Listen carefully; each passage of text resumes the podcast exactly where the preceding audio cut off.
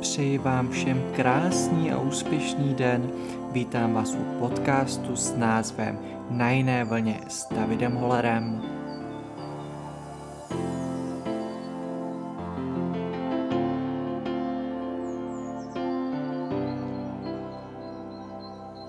Jsem podnikatel, investor, marketér a poradce v několika odvětvích. Toť v krátkosti o mě, dodávám s úsměvem samozřejmě. Pojďme přejít ale k dnešní epizodě a tedy k hlavnímu tématu. O mě a o významu tohoto podcastu si povíme o něco později. Dnešní téma, které s vámi chci sdílet, je velmi opomíjené v běžném životě, ale dle mého názoru je to bohužel velká chyba. Protože je velmi důležité a pokud s ním, tedy spíše s nimi, umí člověk správně zacházet, dokáže velmi velké věci a posuny. Dnešní téma bude jedním slovem myšlenka. Podíváme se tedy dnes na takzvaný mindset. V této chvíli si určitě spousta z vás řekla, se pousmála, proč by zrovna mě měla zajímat nějaká myšlenka. Proč by mě měly zajímat moje vlastní myšlenky? Peníze mi to na účet nepřinese, lepší život asi také ne a můj vztah k manželce, manželovi či příteli, přítelkyni či samozřejmě také dětem mi to nezmění. Postoj práci, zdraví mi to také nevylepší. Proč bych se tím tedy měl vůbec zaobírat? Já vám to tedy povím.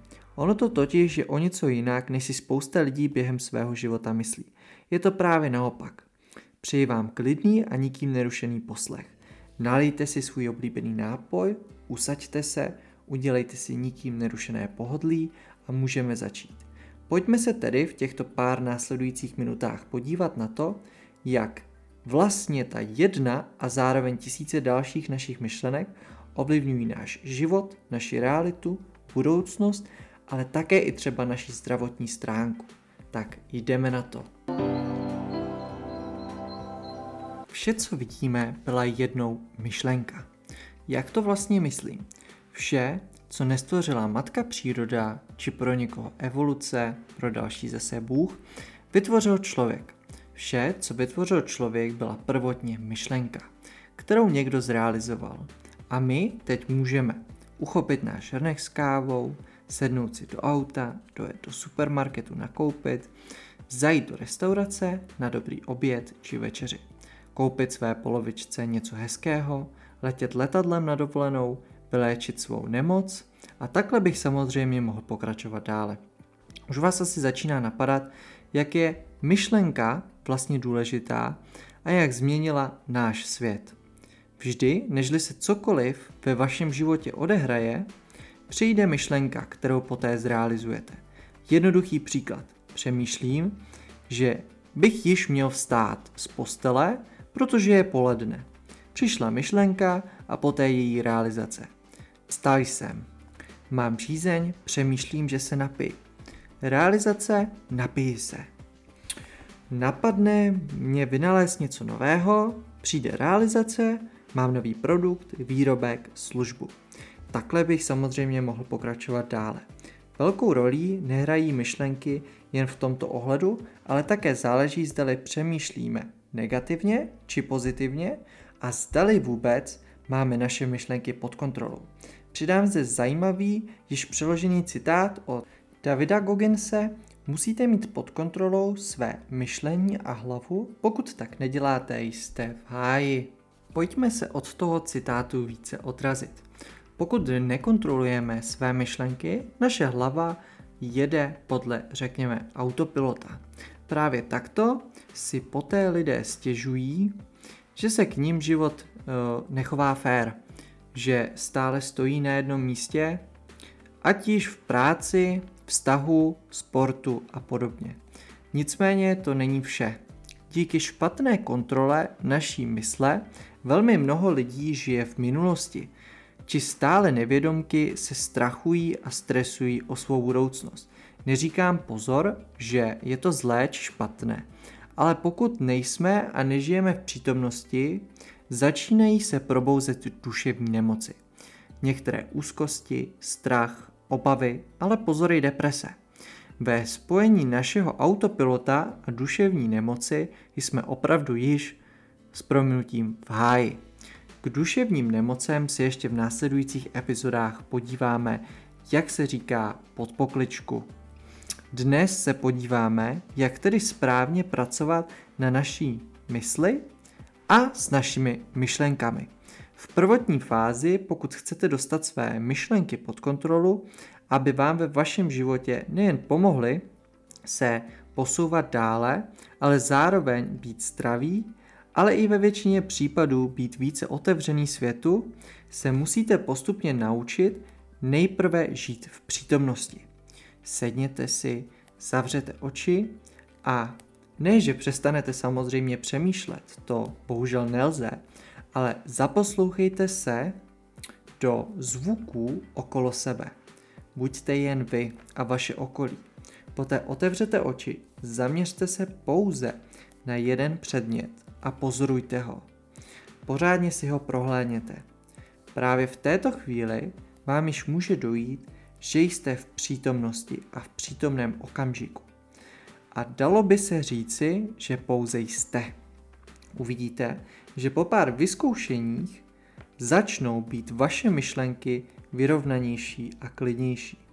V další fázi je skvělé si začít uvědomovat vaše myšlenky a chování ve všedních situacích a začít ty zlé a negativní měnit na pozitivní.